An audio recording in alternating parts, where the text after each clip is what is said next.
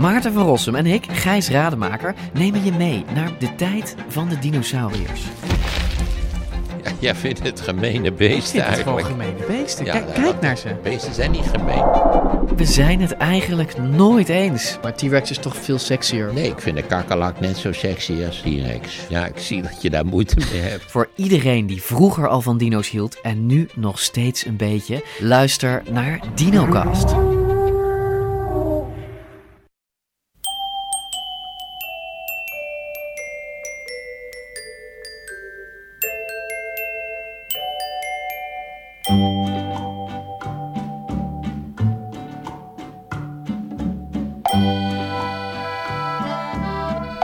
Bij aflevering 190 van de Echt Gebeurd podcast, waarin waargebeurde verhalen worden verteld door de mensen die ze zelf hebben meegemaakt.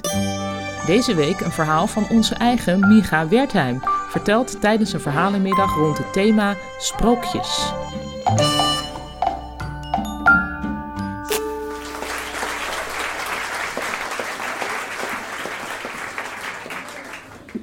Ik leerde Wilbert kennen hier in Toemler, waar we nu zijn, eh, op een avond. Ik trad op als comedian. Ik zat net bij de comedy train. En eh, nou ben ik niet een hele stoere jonge eh, comedy train. Het heeft, zijn allemaal stand-up comedians met heel veel adrenaline. En ik was altijd degene die thee dronk en na de voorstelling meteen naar huis ging. Maar zo nu en dan, dan was er nog een late voorstelling en dan bleef ik ook. En op een dag kwam Hans Steeuwen binnen met een heel gevolg van stoere mannen. En daaronder zat Wilbert, die was daar ook bij. En eh, een hele ja, stoere gast met een lemmy aan en helemaal onder de tattoos. En als ik tattoos zie, dan schrik ik al een beetje. En dan denk ik, oh, wordt dat een kopstoot of niet? Ik ben daar niet heel stoer in, moet ik gewoon eerlijk toegeven. Ehm, m- m- maar die Wilbert, die, eh, die kwam naar mij toe, die gaf mij een hand. En ik dacht, nou, kalm blijven, beleefd blijven. En bleek een hele aardige man te zijn. Hij bleek de technicus te zijn van Hans Steeuwen. Vertelde in één keer zijn hele levensverhaal aan mij. Zoals ik later begreep dat hij dat aan heel veel mensen deed. Eh, misschien ook omdat hij wel zich realiseerde, zoals hij zelf altijd zei, dat hij er nogal heavy uitziet. Hij had zo'n soort zilveren tand. En ik vond het een hele aardige man. En kort daarna had ik een technicus nodig om mee op tournee te gaan. Ik ging zelf een cabaretvoorstelling maken, had een technicus nodig. En er zijn twee soorten technici. Je hebt de autist en de kunstenaar. De autistische technicus, dat is een theatertechnicus die nooit een fout maakt, waarvan je helemaal op aan kan, maar waarmee als je aan tafel zit de avond voordat je gaat optreden, het gesprek helemaal doodvalt omdat het enige wat de autistische technicus kan zeggen is... ik heb de Sennheiser op die en die frequentie gezet. Die werkt hier supergoed.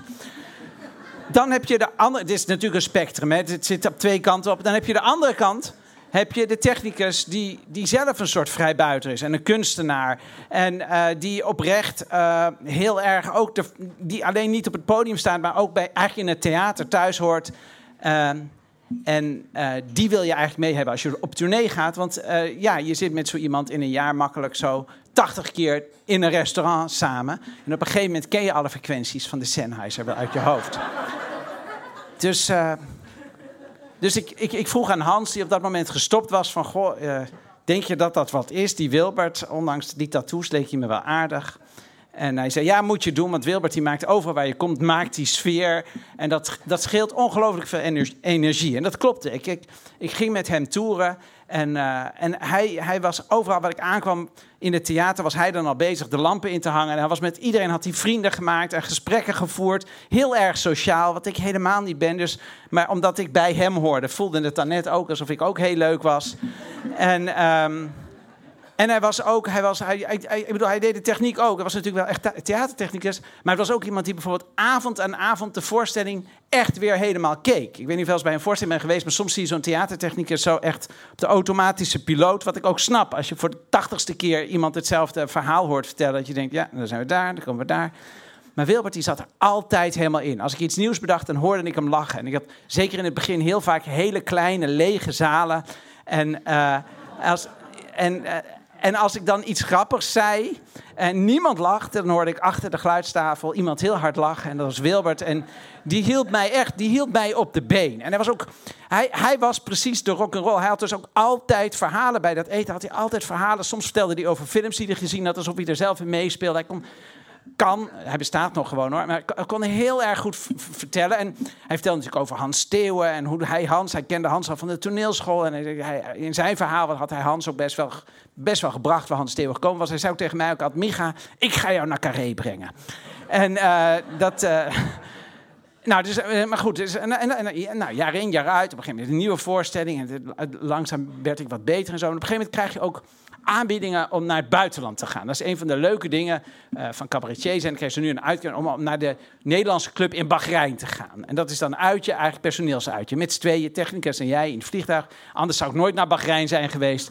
Nou, toen was ik in Bahrein en werden we door de Nederlandse club in een hotel neergezet. Met acht verschillende uh, bordelen in dat hotel. Hadden we niet door. Eerst was het een disco. Toen dachten we, god, zijn wel heel veel kleine Afrikaanse meisjes. Bleken allemaal prostituees.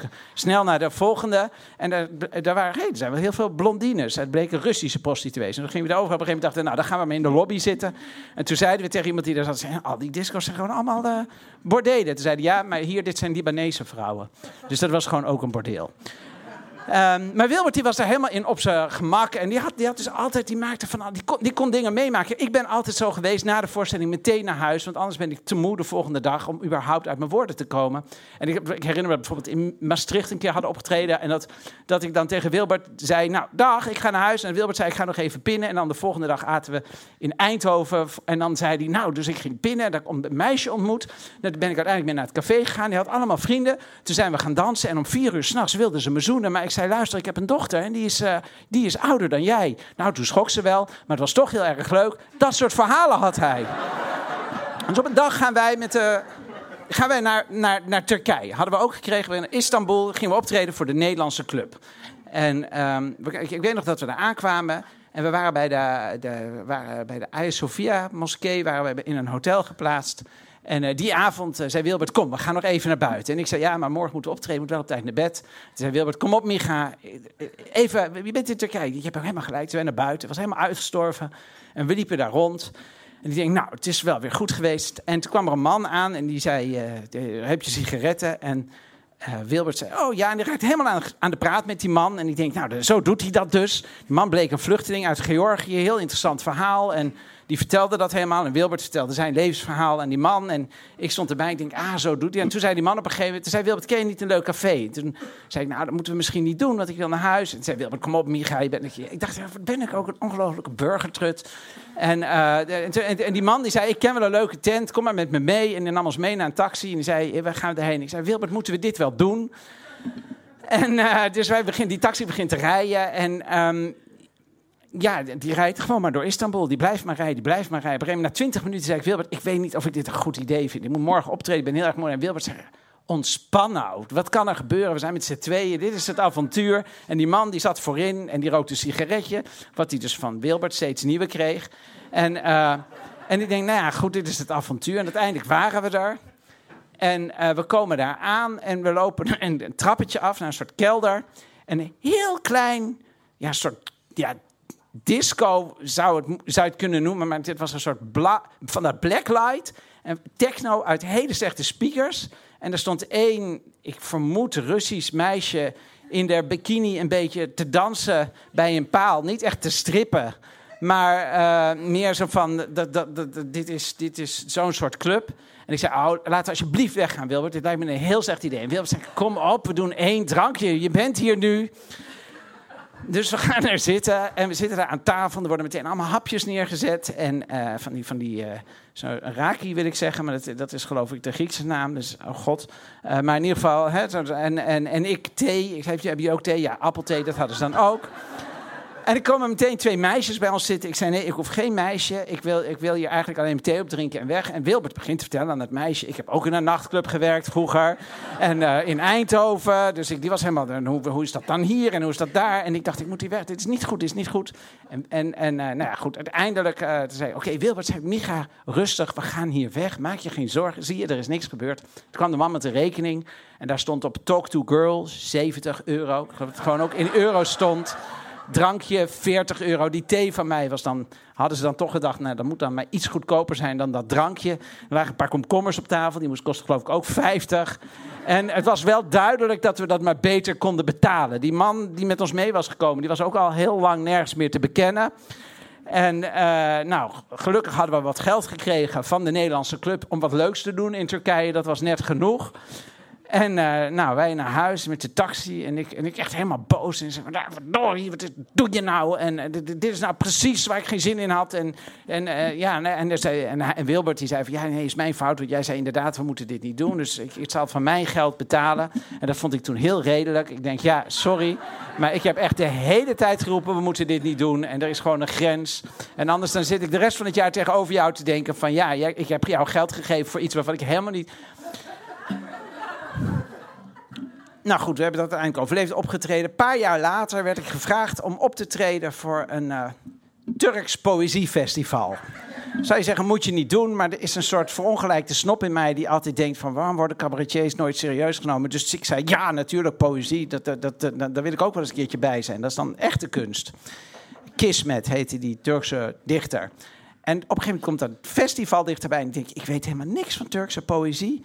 Ik, ik, ik weet helemaal niks. En, to, en toen moest ik daar iets vertellen over wat de poëzie van Kismet uh, voor mij betekende. En toen, toen, toen opeens dacht ik, toen heb ik een soort verhaal verteld over dat ik dat gedicht las en dat, dat ik dat heel mooi vond.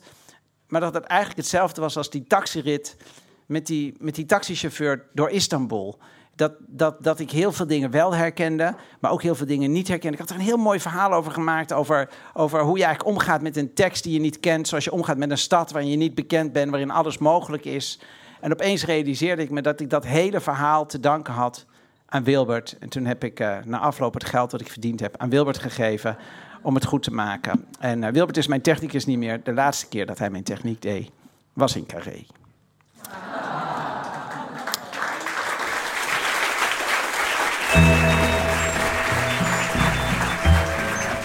Dat was het verhaal van Micha Wertheim, redactielid van Echt Gebeurd, maar natuurlijk ook cabaretier.